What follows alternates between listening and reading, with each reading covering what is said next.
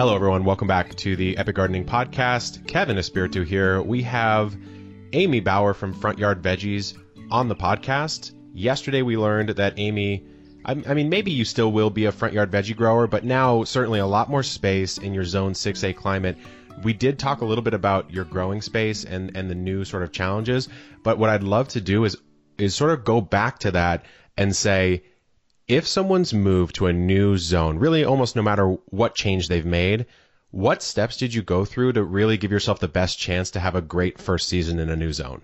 All right. Well, the first thing I did was um, hop on. I think it's just you know Farmer's Almanac. There are a few different websites that you can use, and just plug in your zip code and figure out your last frost date, um, or first frost-free date, I should say. And I would check a few different sources because depending on what site you use, it'll give you a range. Like I saw some that were early May, I saw some that were late May. And then see if you can also connect with some gardeners that are in your, you know, within 10 or 20 miles of you.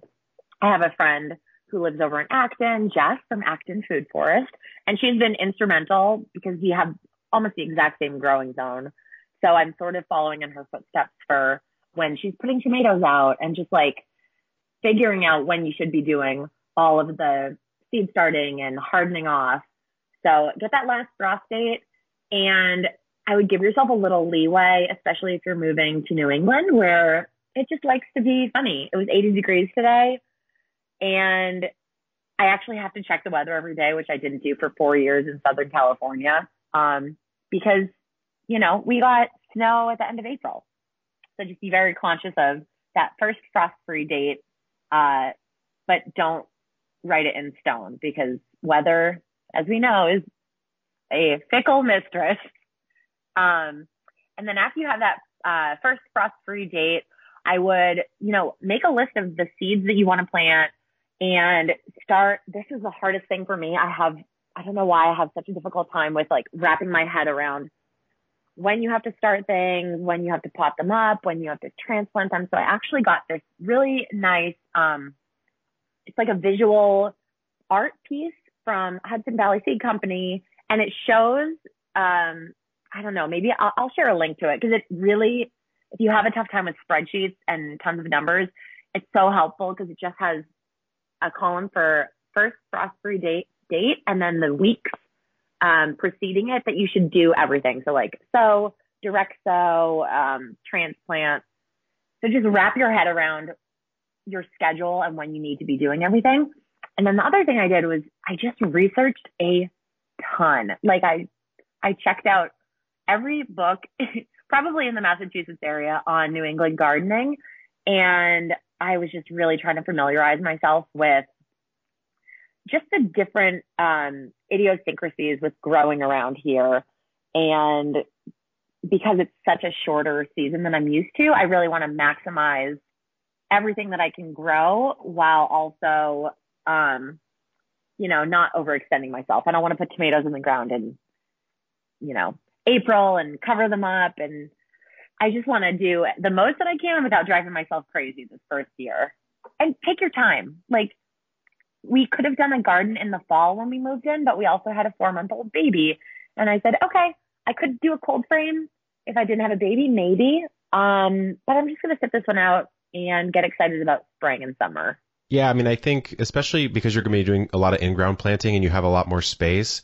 It's like, yeah, you could have squeezed out um, some cabbage or some brassicas or something in the fall, but number one, like you said, you had, a four month old baby. You yeah. just you just moved across the country. Yeah. There's a lot going on. Yeah. But also like spend that winter kind of holing up and and researching, and then you can just go really hard and and really up your chances of success right now, basically, right? Yeah. I mean, I had to research, and you know, I started. I didn't actually start seeds indoors, really. I mean, I guess I did, like in a sunny windowsill.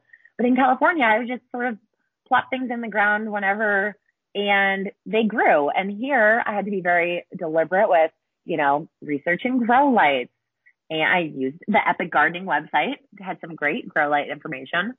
Um, oh, great. great. Yeah. Uh, you know, just figuring out the whole setup and not trying, not, don't drive yourself crazy with trying to nail it the first year because, you know, we've talked about this, like gardening, you're always learning everyone makes mistakes. If somebody says they've never made a mistake gardening, they're full of baloney because we've all done it.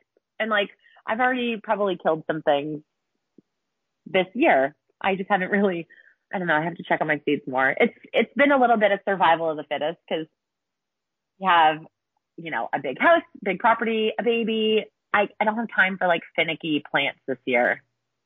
I just can't do it. I actually noticed the same thing. I noticed the same thing because uh, I, I'm not on your scale, but compared to my front yard garden at the old Epic Garden, I'm on a third of an acre, which in San Diego is basically like you know a mansion Yeah. worth level of, Yeah, of land. It looks so, So- much bigger than that. It looks gigantic, and I love how you're maximized. Like I'm loving the epic homesteading. It's very. Uh, Oh, yeah. you guys are doing a great job. it's- Oh, thank you. Yeah, it's it's been such a fun challenge. I think it looks big because it's it was literally just a flat, empty space. Yeah, Um, and so as we fill it in, and grow some like, you know, it's that permaculture approach of the, the tall trees, the shrubs, the bushes, that sort of thing. It'll probably fill in. But yeah, I did the same thing in fall. We talked about burnout, but we also talked about kind of chilling and making sure you, you do it correctly come spring.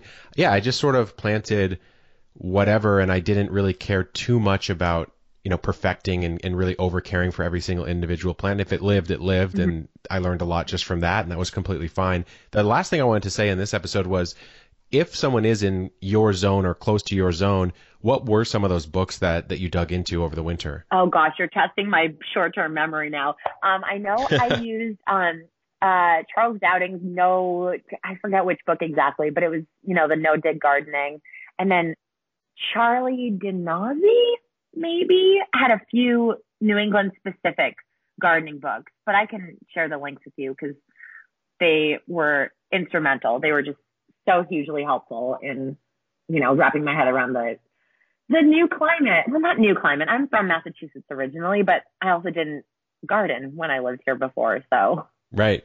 New to you in, in the sense of gardening for sure. yeah, like I ate what my parents grew growing up, but I was not helping out. Yeah, well, it's I mean it's a great little one, two, three step process for starting gardening in a new zone. Tomorrow we're going to talk about how Amy kind of looked at the land that she was given when she when she bought the house and prepared that area for planting. So stay tuned. Good luck in the garden and keep on growing.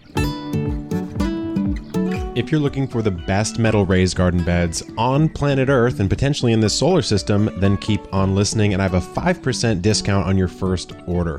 Birdie's Garden Products have made the industry standard metal raised garden bed for about 13 years now, and I now carry and distribute them here in America. Now, there are some competitors to these beds. They're not even close to the quality of Birdie's.